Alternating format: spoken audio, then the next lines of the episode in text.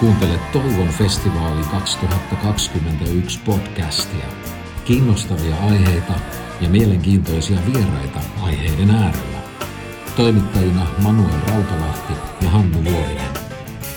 Toivon festivaali on vapaa kirkon kesäjuhlatapahtuma, joka tänä vuonna järjestetään sunnuntaina 20. kesäkuuta ja siihen voi osallistua YouTube-kanavalla ja kymmenessä vapaa-seurakunnassa eri puolilla Suomea. Lisää tietoa osoitteesta kesäjuhlat.fi. Seitsemän Toivon festivaali 2021 podcastia julkaistaan kerran viikossa alkaen 11.5. aina kesäkuun tapahtumaan saakka. Ja nyt se alkaa. Toivon festivaali podcast. Vapaakirkon kesäjuhlien oma podcasti. Mielenkiintoisia vieraita, mielenkiintoisia aiheita. Mun nimeni on Manuel Rautalahti ja tänään me keskustellaan tarttuvasta uskosta ja hengellisestä herätyksestä. Tänään keskustelemassa mukana Paul Rajaaho Järvenpään vapaaseurakunnasta, emeriituspastori, kirjailija, evankelista, julistaja – ja Tom Polström Lapua vapaaseurakunnan pastori. Lämmöllä tervetuloa mukaan. Kiitos. Kiitos. Lähdetään liikkeelle herätyksestä. Hypätään heti sinne oikein syvään päähän ja, ja tota, mitä teille nousee mieleen ihan ensimmäisenä, kun kuulette sanan herätys, hengellinen herätys? No ehkä sellainen ihmisten innostus. Ja tuota, Väkimäärien lisääntyminen, innoittava julistus, uskon tulemiset, joku sellainen raikkaus, jotain tällaista. Joo, aika, aika hienoja kuvauksia ja jollakin tavalla ehkä, ehkä myös kaipaisi niin kuin sitä meidän Suomen maahan, että semmoinen tietoisuus ihmiselle, että syntyisi tarve, eh, niin kuin Jumalan tarve – Jeesuksen kohtaamisen tarve. Et, et siinä olisi niin kuin mun mielestä herätyksen siementä, että ympäristö, ihmiset alkaa ymmärtää, että hei me tarvitaan Jeesusta, jotta me mm. selvitään elämässä. Mm. Ja siitä, siitä on sitten seurauksia. Joo, mutta onko toi juuri sitä, mäkin olen useita kirjoja lukenut herätyksestä ja vaan kiinnostanut se, että – että herätyshän ei ole mikään tänne evankeliumiskampanja tai joku missiokampanja mm. tai sellainen, että okei, ne on ihan hyviä ja sielläkin tulee ihmisiä uskoa, mutta herätys on jotain sellaista, että jonka Jumala niin kuin synnyttää Amen. suvereenisti jollain paikkakunnalla tai jollain alueella tai mm. jossain maassa. Että se on niin kuin, Jumala tekee niin kuin tavallaan aloitteen siinä. Joo. Ja sitten alkaa niin kuin tapahtua sellaisia asioita, mitä normaalisti ei tapahdu seurakunnassa.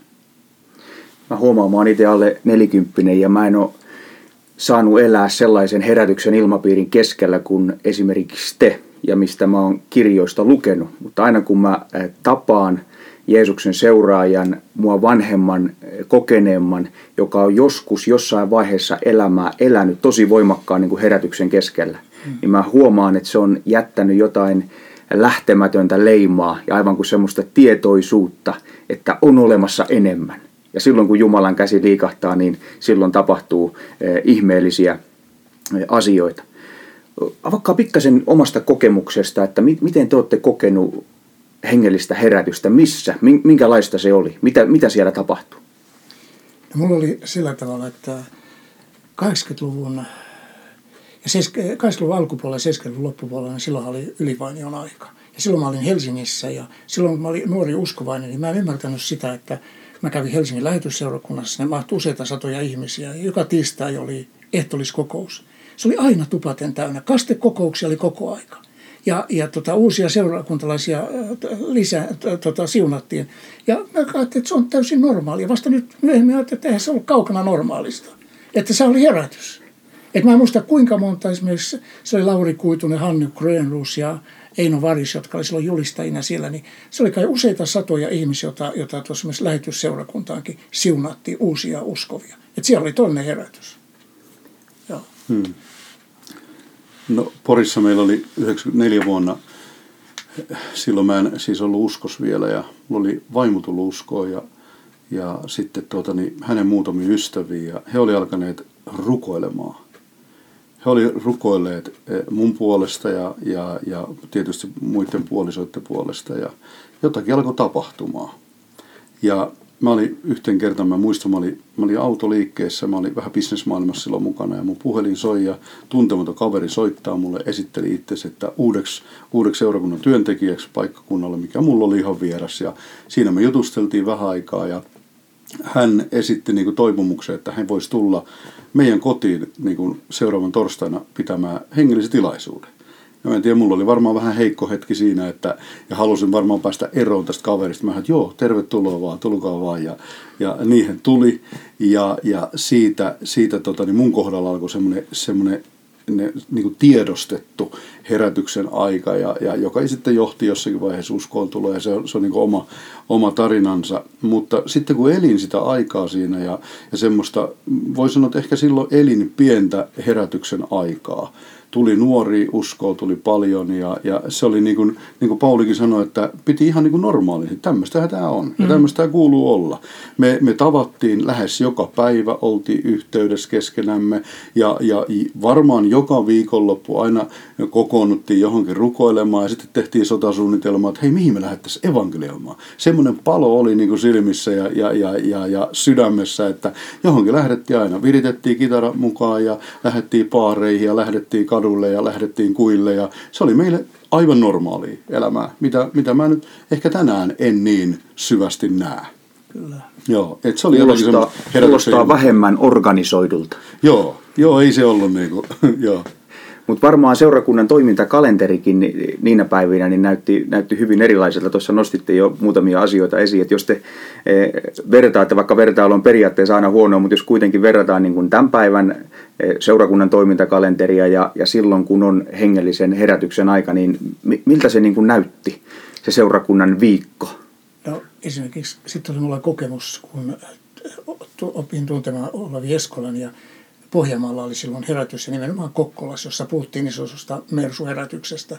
Ja siellähän oli silloin Kokkolan baptistiseurakunta oli jo kasvanut ja mä sitten, mut pyydettiin nuorisotyöntekijäksi sinne ja mä sitten niin kuin joudun ihan kokonaan tällaisen niin kuin uuden kulttuurin, kun mä olin sitten työntekijä ennen koskaan ollut, niin se ohjelmahan meillä oli sillä tavalla, että, että meillä oli tiistaina rukouskokous – ja sitten meillä oli pienryhmät, vastauskoon tulleiden piiri, oli, oliko keskiviikkona vai torstaina. Sitten perjantaina oli joko teetupa ja sitten lauantaina nuorten ilta. Sunnuntaina oli kaksi kokousta, kello 11 ja kello 18. Ja kello 18 jälkeen kuulutettiin aina, että esimerkiksi Virtasilla, Virtasta on kutsunut tänään jatkoille. Niitäkin kesti useita vuosia, että joka sunnuntai viimeisen kokouksen jälkeen oli jatkot, jonne saattoi tulla parhaimmillaan 340 ihmistä, laulettiin, todistettiin ja rukoiltiin. Hmm. Ja tämä on varmaan niin merkille pantavaa jo meilläkin, niin, niin kyllä seurakunnan perusohjelma oli joo, mutta sen lisäksi niin kuin se, mikä on varmaan ero tähän aikaan, niin, niin. kodit oli auki. Kodit oli, aina oltiin jonkun kodeissa. Kyllä. Aina joku koti toivotti tervetulleeksi. Ja, ja siellä oli sitten välillä meitä uskovaisia vaan ja välillä oli uskomattomiakin joukossa. Ja siellä saattoi jopa tulla joku uskoakin. Et into oli kova. Oli. Hmm. Ja mä unohdin sanoa sen, että sitten oli vielä ympäristökokoukset. Kaustinen, Kalajoki, Himanka, jotka oli lähes viikoittaisia nekin, jos oli aina oma musiikkiryhmä ja joku todistamassa. Että, ja pitkät kokoussarjat. Ja, ja esimerkiksi tuolta Turusta tuli baptistelun raamattokoulu talvellakin siis viikoksi. Ihmiset otti ihan lomaa sen takia, että ne pääsi olemaan niissä raamattotunneissa. Valtavasti sananjano. Ja mä olin seitsemän vuotta siellä Kokkolassa, niin nyt edelleenkin useita kymmeniä vuosia myöhemmin, niin se herätyksen aikana syntyneet ihmissuhteet, ne on mulle niin rakkaita, että Kokkolassa. Hmm. Mä menen sinne, niin aivan kun mä menisin kotiin, niin ne ihmiset kuule se, se sellainen keskinäinen välittäminen rakkaus. Jotain sellaista niin kuin herätys niin kuin synnyttää. Jotain käsittämätöntä. Kuinka te kuvailisitte, kun Pohjola herättäjä Frank Mangs kiteytti, että herätys on niin kuin ilmapiiri. Kyllä. Jos hän yritti yhdellä sanalla kuvata sitä, mitä Jumala tekee silloin, niin hän käytti sanaa ilmapiiri. Niin kuinka te kuvailisitte eh, sitä, eh, ymmärtäkää oikein, tämä nyt huono sana, mutta kokouksien tunnelmaa, sitä, sitä ilmastoa, mihin astuttiin silloin, kun on eh, hengellisen heräämisen aika seurakunnassa, vai, vai oliko se niin kuin ulkoiselta puitteeltaan kuitenkin kutakuinkin samanlaista kuin tänäkin päivänä? No kyllä mulla on esimerkiksi semmoinen aika tuoreessa muistis, vaikka siitä on nyt sitten aikaa jo, no neljä vuonna, oma kastejuhla, missä olin ja, ja, ja silloin tupa oli aivan täynnä väkeä ja, ja silloin oli lapset osallistu myöskin kokoukseen, silloin keskikäytäväkin oli täynnä lapsia. Ja Rautalahden Tapanit oli muun muassa puhumaan sinne ja hän kertoi, kun hän istui etupenkkiin, niin kaikki tekstit otettiin pois, annettiin uudet tekstit ja, ja sitten mun uskomattomat tuttavat ja, ja sukulaiset kuvasta tilannet niin, että sanoit, että he, on, he oli aivan varmoja, että nyt tuo katto aukeaa tosta ja Jeesus tulee tai jotakin ihmeellistä yliluonnollista tapahtuu. Mä muistan siitä tilaisuudesta muun muassa yksi kaveri lähti juosten karkuun.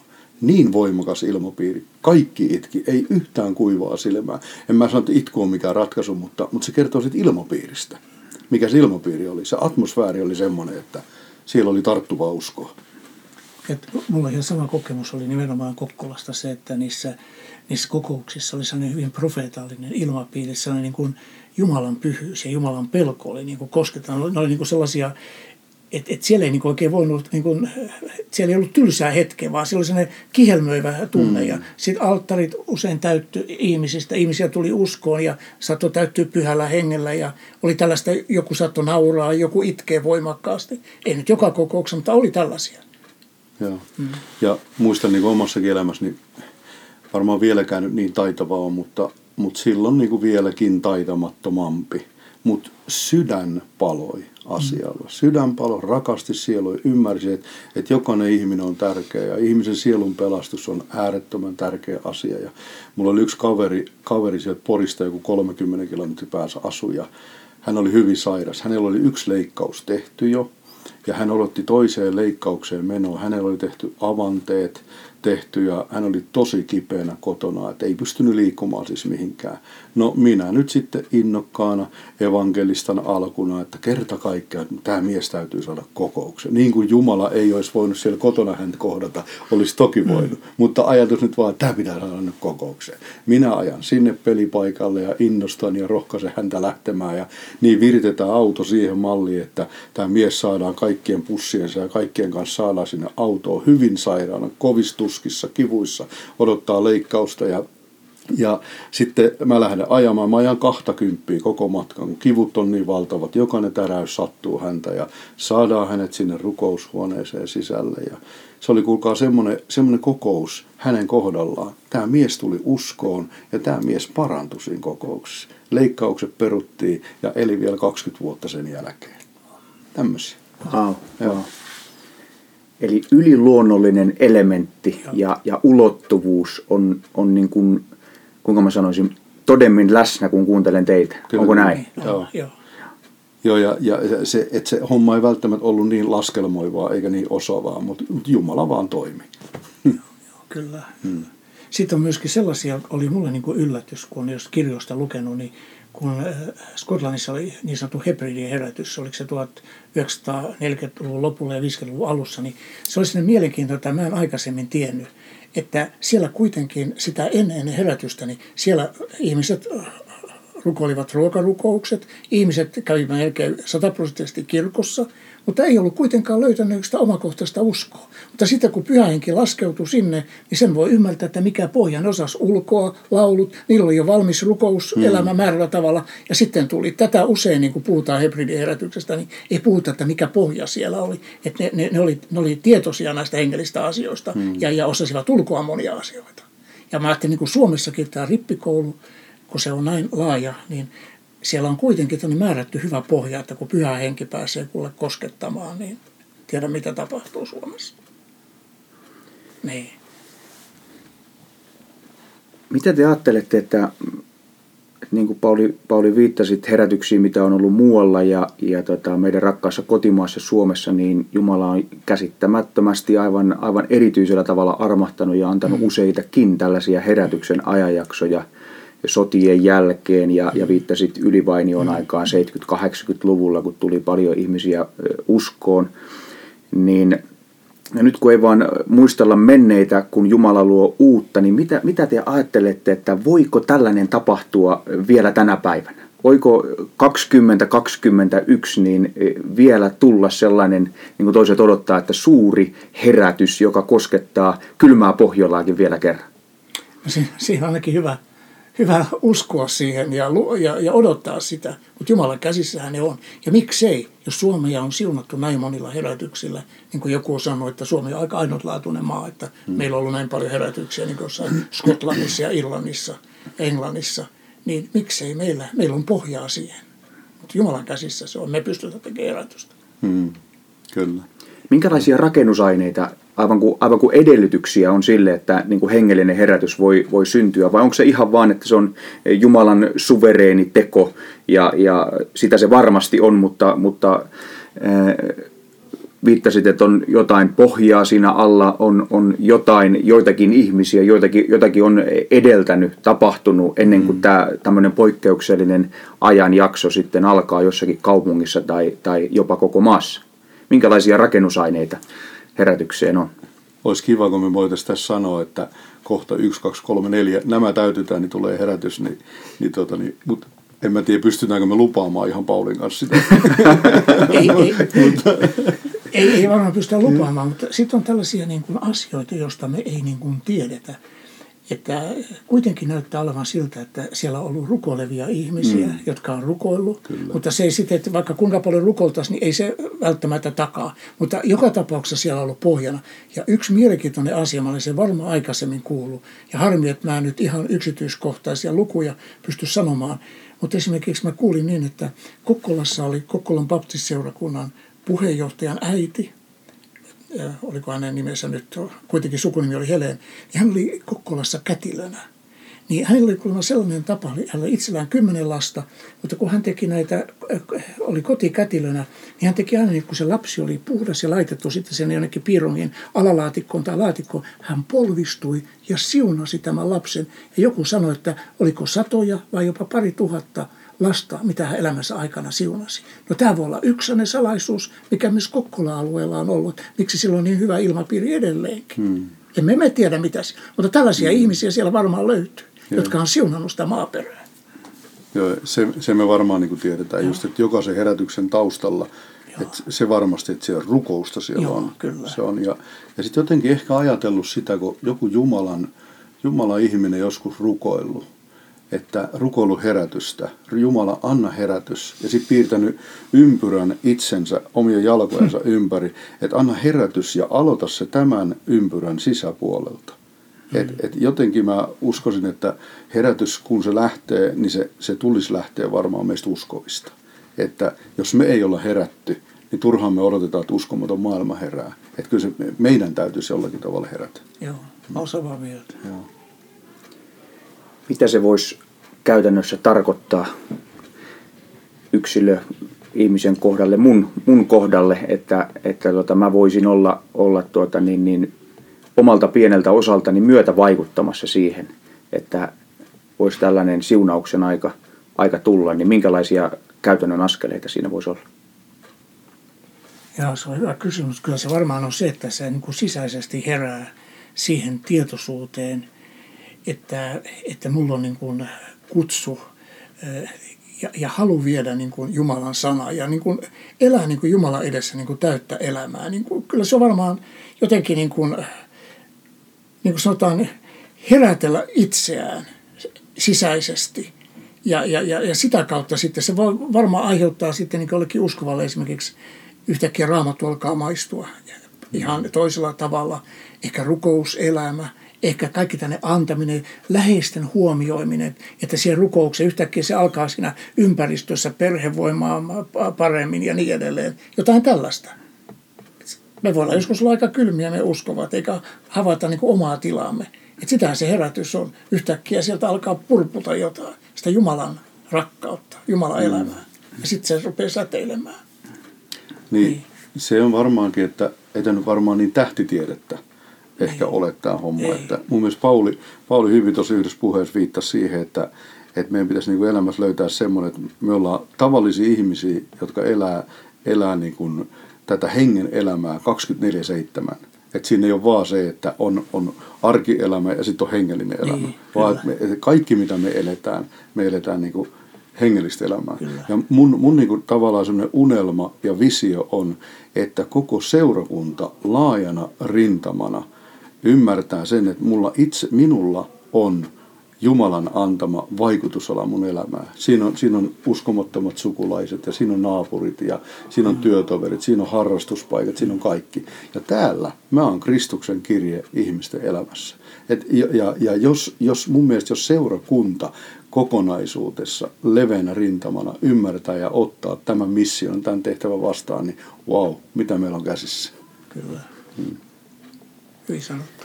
Tuomas Jäntti sanoi aikanaan näin herätyksestä, että paras tapa odottaa herätystä on voittaa ihmisiä Jeesukselle nyt. niin, toi on ihan totta. Kyllä. Ja, ja musta tuntuu, kun mä katselin hänen toimintaansa ja sain vähän tutustua Joo. häneen, että, että määrätyllä tavalla hänellä oli aina herätys, koska koko ajan Jumala on liikkeellä ja kutsuu yksittäisiä eh, ihmisiä eh, yhteyteensä. Jos me katsotaan totuutta silmiin, ja se on nyt monessa tiedotusvälineessä ja hengellisessä julkaisussa ollut, niin valitettavasti on niin, että seurakuntien jäsenmäärät ja jäsenkäyrät näyttää alaspäin. Toisin sanoen me ei vallata uutta alaa, vaan, vaan me menetetään vähän olemassa olevaa. Ja, ja jutellaan hetken aikaa evankelioinnista ja, ja tarttuvasta uskosta tipahdetaan ihan tähän ruohonjuuritasolle, että jos me äsken puhuttiin hengellistä herätyksestä ja, mm. ja sillä käsitetään ja tarkoitetaan, että, että yksi kaupunki on tämmöisen ilmapiirin valtaama tai, tai joskus jopa meidän kokonainen maa, tai joku toinen maa on kokenut hengellisen heräämisen aikaa, mutta, mutta tämä todellisuus, mikä voi olla, olla läsnä heti, kun tätä kuuntelee, niin, niin tota, eh, mitä, te, mitä te ajattelette, että, että minkälaisia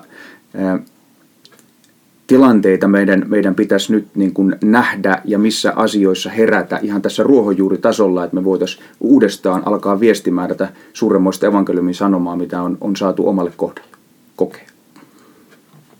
No, en tiedä jotenkin, mulla on tässä oikeastaan tämän viikon aikana niin kuin vahvistunut sellainen ajatus, että tämä on kuva, että kun on liikkumaton auto ja sitä koittaa ohjata jonnekin, niin se on aika mm. hankalaa. Mm-hmm. Mutta kun se auto on pienessä liikkeessä, niin se on myös ohjattavissa. Ja, ja samoin niin kuin mä, mä mietin ja mä ajattelen koko ajan niin evankeliointia. Joskus, joskus niin kuin ihmiset voi pelätä sitä ja ajatella, että se on jonkun supermiesten tai supernaisten hommaa. Mutta mutta ei se ole. Ja se ei ole todellakaan tähtitiedettä. Ja mulla on hyvä esimerkki tästä nyt ihan muutaman päivän takaa. Me, me seurakuntana tehtiin, kun tuli hieno kesäpäivä, meillä oli ruokajako homma päällä ja niin me vietiin siihen seurakunnan niin kuin pihaan, laitettiin teltta, pieni äänentoisto, hyvin vaatimaton tilaisuus siinä, siinä oli ja, ja, ja kun se tilaisuus oli ohi, siellä kohdattiin ihmisiä, siellä rukoiltiin jonkun puolesta ja tilaisuus oli vähän niin kuin ohitte, niin, niin naapurit tulee sinne paikalle ja kiittää, että he kuunteli koko tilaisuuden ja oli otettu ja juotiin kahvit ja keskusteltiin elämästä ja, ja he oli oikein otettuja. Niin mulla tuli semmoinen vau-efekti, niin että kerta kaikkiaan tämä todellakaan tämä ei ole tähtitiedettä, tämä on liikkeelle lähtemistä ja, ja, ja joskus ei tarvi lähteä sen pitemmälle kuin tulla seurakuntarakennuksen ovesta tulla pihalle, niin siellä ollaan jo niin kuin kalavesissä. Mm. Mutta tämä tarkoittaa, että tarvitaan tällaisia paimenia niin kuin Tom Bolström, jolla on tällainen, että se on, se on jännä, että miten tärkeässä asemassa nykyään vapaassa suunnissakin on nämä seurakunnan työntekijät, minkälaisen esimerkin ne antaa. Ja, ja juuri sen esimerkin kautta sitten, jos ajatellaan, että kun ihmiset on niin kuin moniongelmaisia, se on monenlaisia addiktioita ja muuta, niin sitten jos seurakunnassa on sellainen, että mä pystyn niin kuin puhumaan ja olemaan niin kuin ihminen siellä, niin sehän leviää kuule ihan niin kuin yhtäkkiä, että vähän on ihmisiä. Että se ei olekaan sitä, niin kuin ajatellaan jotain hengellistä tällaista tähtitiedettä, vaan se, se on tässä. Mä voin käsitellä mun ongelmia, mä saan ystäviä, mä löydän Jeesuksen. Se on seurakunnan paimenista, evankelistoista aika paljon. Tämä on varmaan sitä. Tomeja enemmän. niin. Liikkeelle, liikkeelle, niin. joo. joo. Niin. Ja sitten se, sit se jotenkin, että me seurakuntana ollaan myöskin ihmisten tietoisuudessa, että joo. korona-aika on nyt ollut erittäin haasteellinen joo. aika ja, ja kaikki varmaan on kokenut sen haasteita, mutta jotenkin silloin heti aika lailla alussa, kun korona tuli, niin meillä yksi kokemus, meillä oli semmoinen vahva kokemus, että hei, me halutaan nyt olla läsnä ihmisten elämässä tämän korona aikana. Ettei tule semmoista tilannetta, kun korona on ohi, niin pepsodenttihymyllä evankelistat tulee paikalle, että hei tulkaa uskoa ja ottakaa Jeesus vastaan. Ja ihmiset kysyisivät, että hei mistä olitte silloin, kun meillä oli, oli korona-aika, oli taistelut, oli vaikeutta. Me, haluttiin, me, me niin kuin pystytään tähän niin kuin katsoa ihmisiä silmiin sit siinä vaiheessa myöskin. Niin me, me esimerkiksi niin kuin avattiin, saatiin tämmöinen ajatus, että, että joka torstai meillä on kello 14-18, meillä on avoimet ovet pannu kuumana. Me tiedotetaan se lehdessä, me viedään kyltti tienlaitaa ja, ja välitetään siis sitä viestiä meillä paikkakunnalla, että me ollaan täällä ihmisiä varten. Joo. Tervetuloa. Ja on sinne joku löytänyt tiensä. Joo kun on sanonut joskus, että on kaksi ryhmää, jotka pelkää sanaa evankeliointi. Uskovaiset ja uskosta osattomat. Ja eh, mitä, mitä te ajattelette, että mistä eh, evankelioimisen pelko tai minkälaista omakohtaista kokemusta te olette siinä mielessä ammattilaisia, kun te olette pitkän linjan seurakuntatyöntekijöitä, mutta nyt kun ajatellaan tätä ihan, ihan ruohonjuuritasoa Jeesuksesta kertomista, niin on, onko teillä semmoista niin pelkoa kun te evankelioitte ja minkälaisia pelkoja teillä, teillä on ollut tai on ja kuinka te olette päässyt niiden yli? Ajattelisin sillä tavalla, että jos ihminen on niin kuin luonnollinen, esimerkiksi se, että jos mä olen kiinnostunut golfista, niin munhan ei tarvitse vääntää mitään golf-vaihdetta päälle, vaan se, se tulee aina sieltä, tai kalastuksesta, niin se tulee aina mun puheessa. Ja ihmiset kokee se ihan luonnollisena. Niin vähän samalla tavalla pitäisi se evankeliointi olla sillä tavalla, että se on osa, se on mun persona, se on mun sydämen halu, että sitä ei ole päälle liimattu. Ja sit, jos sitä on päälle liimattu, niin silloin se tulee niin falski maku ja kaikki tulee vaivautuneeksi siinä.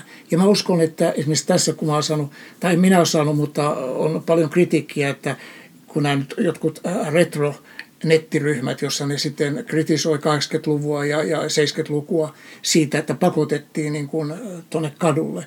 Ei mulla ole mitään traumaa. Musta se oli nuoren, nuoren miehenä niin haasteellista mennä juttelemaan ihmisille ja vähän sellaista ekstriimiä. Mitä siinä pitää totta, hmm. niin kuin, niin kuin ahdistua, mutta jotkut ahdistuu tällaisesta. Ja. Kai se on niin persoonasta kysymys. Ja en mä ahdistunut koskaan tällaisista. Musta se on hyvä, että on haasteita. Kyllä se evankelistilla varmaan niin luonnollinen asia ja parhaimmillaan se on just siinä, kun se on luonnollista. Niin, ihmisten kohtaamista ja semmoista, että Jumala avaa tilanteet, ne ei ole väkisin niin kuin kammettu päälle. Niin. Mutta toki, toki sitten on niitä, niitäkin tilanteita, kun kokee selvästi, että pitäisi haastaa niin kuin itteensä niin kuin vähän mukavuusalueen ulkopuolelle niin. ja, ja, ja tota niin, silloin voi tulla pelko. Kyllä mulla on ollut pelko. Mä, mä muistan oikein, oikein elävästi nyt semmoisen esimerkiksi tilanteen eh, viime vuonna, kun, kun tota niin, koulut loppu. Ja tota niin, mä, mä jotenkin koin vahvasti, että, että mennään vähän sinne kylille nyt niin kuin kohtaamaan nuoria. Mm-hmm. Ja mulla oli, mä olin saanut polkupyörän lahjoituksena ja sitten mä löysin ne Tarakalle, löin tota niin, semmoisia hengellisiä lehtiä, lehtiä mukaan, niin niin voitte uskoa, kuule, mä yksin menisin, niin sitten mä polin siellä ja mä näinkin, oho, sata, sata määrin nuoria siellä kuule örveltämässä ja näin, niin mua oikeasti rupesi pelottamaan. Joo. Ja, ja mä puhuinkin siitä seurakunnassa sitten ja, ja, ja jotenkin niin kuin, että, että sitten sano, sanoi, että jotenkin tuli sellainen kokemus, että joku on sanonut, että, että rohkeutta ei ole se, että ei pelkää, vaan rohkeutta on se, että tekee, toimii ja menee, vaikka pelottaakin. Juuri Joo, amen. Ja se oli, se oli mun voitto, että mä sain mennä pelokkaanakin. Joo. Joo. Kalevi Lehtinen kertoi aikanaan semmoisesta tutkimuksesta, jossa oli tutkittu kaikkia niitä liikkeitä, jotka kasvo voimakkaasti. Siis puhutaan myös ei-kristillistä liikkeestä eri puolilla maailmaa.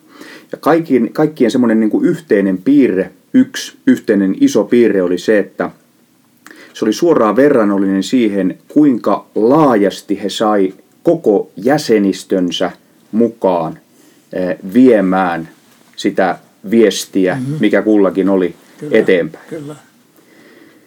Ja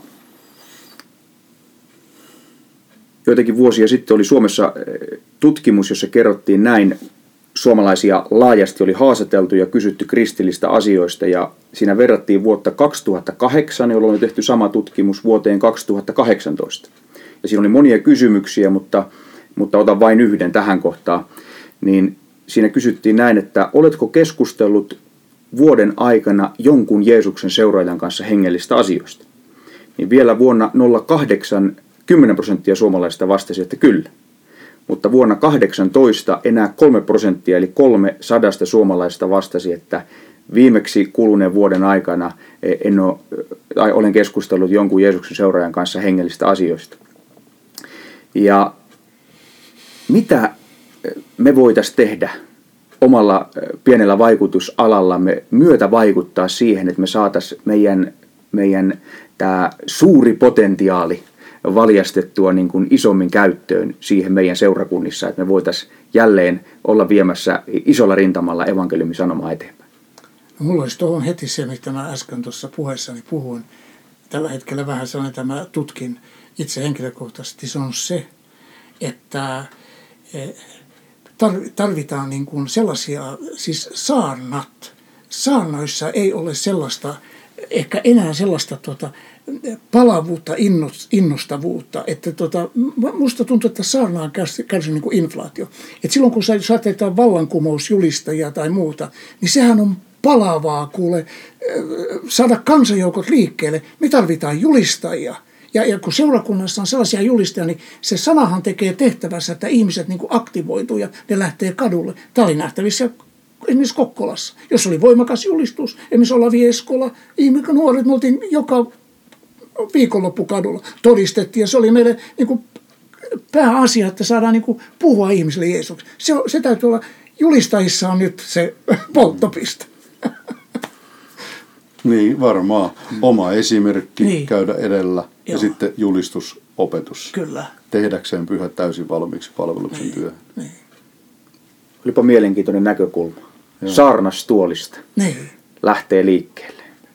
Mä oon sitä mieltä, että saarna ohjaa koko seurakuntaa. Se, miten sä saarnaat, se innostaa kuule tota, diakoneja, se innostaa lapsityöntekijöitä, se innostaa nuorisotyöntekijöitä. Se, se, se niin kuin raivaa sen näyn, mihin suuntaan me mennään. Jos se saarna ei ole innostava ja se ei niin kuin ravitse, niin eihän se, ei ne ihmiset, ei niille ole näkyä. Sähän luot saarnassa sen näyn. Tätä me tarvitaan pienemmissä ja isommissa seurakunnissa. Aamen. Nyt taitaa tulla usko. Minkälainen saarna oli hengellisen herätyksen aikana? Erosko se jotenkin tämän päivän saarnaamista? Onko saarna sitten muuttunut tässä kolme 40 vuoden aikana? Sitä on tietysti vaikea sanoa, jos sä kuuntelet esimerkiksi vanhoja nauhoituksia, niin se on aina sillä tavalla, että... Kaikki on aina suhteessa omaan aikaan. Se on jo omaan Joo. aikaansa. Mutta, se, mutta ehkä tämä kohti käypäs. Ihmiset haluaa toisaalta kuulla totuuden omaan elämäänsä. Ja, ja, ja se voi kuulostaa jopa lakihenkiseltä, se on hyvä saarna. Mutta ihmiset haluaa joskus myöskin, että joku ruoskii niitä. Sana niin kuin, että joku puhuu totta. Näkehän se nyt esimerkiksi että tämä, mikä tämä Tuomas Embuske. Ja sitten oli, kukas nyt oli joku toinen, joka sanoi siitä, että, että tota, että minkä takia papit ei puhu tota helvetistä ja näin. Että jos meillä on kerran kadotuksia menossa, että miksi ne on hiljaa näistä. Eli ihmiset haluaa kuulla totuuden ja me hyssytellään ja ollaan etsiä ystävällisiä niin sanotusti. Hmm. No. Hyssyttelyn aika on ohi. Mitä mieltä ottaa? Niin, ja me mennään, tullaan niin kuin himmeillä valoilla ja meillä on maailmankaikkeuden suurin sanoma. Niin, niin Joo, Siinä on, siinä on niin kuin selvä ristiriita. Hmm. Tulta saarnastuoleihin. Minkälaisen tuota ohjeen te antaisitte nuorille julistajille ja, ja puhujille ja, ja saarnaajille nimenomaan tähän aiheeseen liittyen? Puhua. Siis totta kai Jumalan sanaa ja, ja totuutta ja osta, ottaa ajankohtaisia aiheita rohkeasti ja siitä, että missä ihmiset elää. Niin kuin mä sanoin, että se täytyy tulla niin kuin sieltä, se saarna sieltä asfaltista tai mullasta. Että ihmiset kokee, että, että hän ei puhu korkealta, mutta se puhuu asiaa mun elämään. Ja sieltä tulee se Jumalan sana. Ja kuka siihen on sitten valmis ja kuka on siihen kypsä, niin kuka on. Mutta se, että se pitäisi olla kuitenkin se näky, joka on julistaja, joka on saarna. Hänellä on maailman arvokkain tehtävä. Mm. Niin. Ja silloin täytyy olla, että mikä on se kärki siinä julistuksessa. Mm. Mihin mä niin kuin sillä, että mä voin pitää puheet. Mä voin niin kuin pyörittää pientä seurakuntaa, isompaakin pitää puheet ja nostaa palkkaa ja se saattaa pyöriä ihan hyvin näin, mutta se on sitä elämää, mikä alkuseurakunnassa on. Mm. vallankumouksellisuutta. Nimenomaan vallankumouksellisuutta, radikaaliutta, niin sitähän nuoret kaipaa, ekstreemiä, ja sitä on evankeliumi. Joo. Niin, syttyä itse Jumalan, Jumalan niin kuin tulesta Niin. ja sitten niin kuin äskeinen tunti meillä oli just, niin, tota, niin jotenkin kosketti oikein erityisesti se, että miten me elämme ristin. Miten me elämme ristin todellisuuden niin kuin omassa elämässämme. Siten me välitämme sen niin kuin Niin, eteenpäin. kyllä. Niin. Mä muistan nuoren nuorisotyöntekijänä Kuopiossa, niin mä sain Votske Ristolta Oulun vapaaseurakunnan pastorilta hyvän neuvon, kun hän sanoi mulle näin, että Manuel, että jos sä haluat, että sun nuoret kasvaa uskossa, ja hän taisi olla hyvä neuvo. No minä kuuntelin korvat hörölle ja se jäi lähtemättömästi mieleen. Ja hän sanoi näin, vie ne semmoisiin paikkoihin, missä ne ei pärjää ilman Jeesusta. Ja nyt kun te olette haastanut ja, ja haastatte, niin, niin tuota, ää, miten, miten te haluaisitte haastaa nyt tällä herätyksen ja, ja evankelioimisen alueella seurakuntaa ja, ja tota niin, niin julistusta ja, ja minkälaisia niin kuin käytännön askeleita siinä, siinä olisi, että me, me todella niin voitaisiin jälleen löytää semmoinen eh, apostolien tekojen vallankumouksellinen eh, vaihde ja, ja vaihe ja, ja voitaisiin kokea sitä, että me ollaan semmoisissa niin jännittävissä, mielenkiintoisissa, ää, ää, odottamattomissa tilanteissa, missä me ei oikeasti pärjätä ilman Jeesusta. Kun nythän on niin, että kyllä me tuolla sunnuntai-kokouksessa ja keskiviikkokokouksessakin, niin se on, se on aika turvallista. Ja, ja me pärjätään, me tiedetään kuinka se tilanne ja kuvio menee ja, ja, ja muuta, mutta, mutta löytää askeleita tähän suuntaan. Kyllä no varmaan ne, mitä tässä kuultiin, niin esimerkiksi tällaiset aktiot ja muuta, että seurakunnassa niin kuin rohkeasti lähdetään sellaisiin paikkoihin eh, tota, käymään ja, ja julistamaan. Ja sillä tavalla nuoret näkee ja uudet uskoon tulleet, ne näkee heti, ne imee sen mallin. Hmm. Että sehän on selvä asia, että joku tulee tuolta eh, niin sanotusti maailmasta, niin se imee sen malli, mikä siinä seurakunnassa on. Ja jos se on sellainen niin kuin vähän väljähtynyt, niin siitä tulee väljähtynyt. Mutta jos siellä on niin kuin sellaista paloa, että mm. mennään välillä laivoihin, kun evankeliumme vähän ulkolaisia laivoja, mennään tota, tuollaisille erilaisille juhlille evankeliumme, kyllähän se sytyttää nuoria. Ja monet evankelistat on sillä tavalla tullut. Ja sitten on nämä pienet tällaiset lyhyet, mä oon huomannut tällaiset niin kuin tämäkin nämä evankelistakurssit ja, ja sellaiset viikon ja kahden mittaiset raamattokurssit, jossa on palavia julistajia, jotka sitten puhuu niin kuin totut, ne synnyttää kuule. Yllättävän paljon Jumalan valtakunnan työntekijöitä ja siis sellaista innostusta. Mm. Kyllä. Eli se tulee niin kuin uudelle uskovalle DNAhan, kun hän syntyy hengellisen herätyksen keskelle ja semmoisen seurakunnan keskelle, missä, missä nämä asiat on esillä. Niin ne, ne tulee aivan kuin Kyllä. siihen omaan DNAhan ja siitä käsin katselee sitä koko kristillistä elämää, elämää eteenpäin. Kyllä. Kyllä tämä niinku, varmaan haaste on ensisijaisesti meille seurakunnan työntekijöille. Että meille, meidän tulee herätä. On. Meidän tulee kerätä joukot. Joo. Meidän tulee lähteä sinne Oswald. Smithin sanoin, että sinne, missä ihmiset ovat. Ja viedä joukot sinne. Ja, ja, ja laittaa töihin ja, ja kääriä hiat ja ruveta hommiin. Ja olla siellä, missä me tarvitaan Kristusta. Me ei selvitä muuta. Ei, ei. Niin, me tarvitaan. Joo. Niin se Mallintaa tätä. Ja se, tämmöinen, just kun ajatellaan, että nuori uskova, niin sitä kulttuuria aletaan luomaan tosi nopeasti. Niin kuin sanoit, jos on semmoinen väljähtynyt kulttuuri, niin se oppii siihen. Kyllä. Tai sitten se oppii johonkin toiseen. Niin. Niin. Ja meidän tehtävä on luoda kulttuuria myös sen suhteen. Niin sitten näkee hyvin äkkiä, näkee niin kuin mä sanoin, että hengelliset johtajat on aika siis sellaisessa avainasemassa, että nehän imee meidän käytöksestä sitä, että miten me eletään ja miten me toimitaan ja niin edelleen. Mm. Äkkiä se näkyy se, mitä me ollaan. Kyllä. Mutta se on haasteellista. Mutta niin se pitää ollakin. Juuri näin, Niin. juuri näin.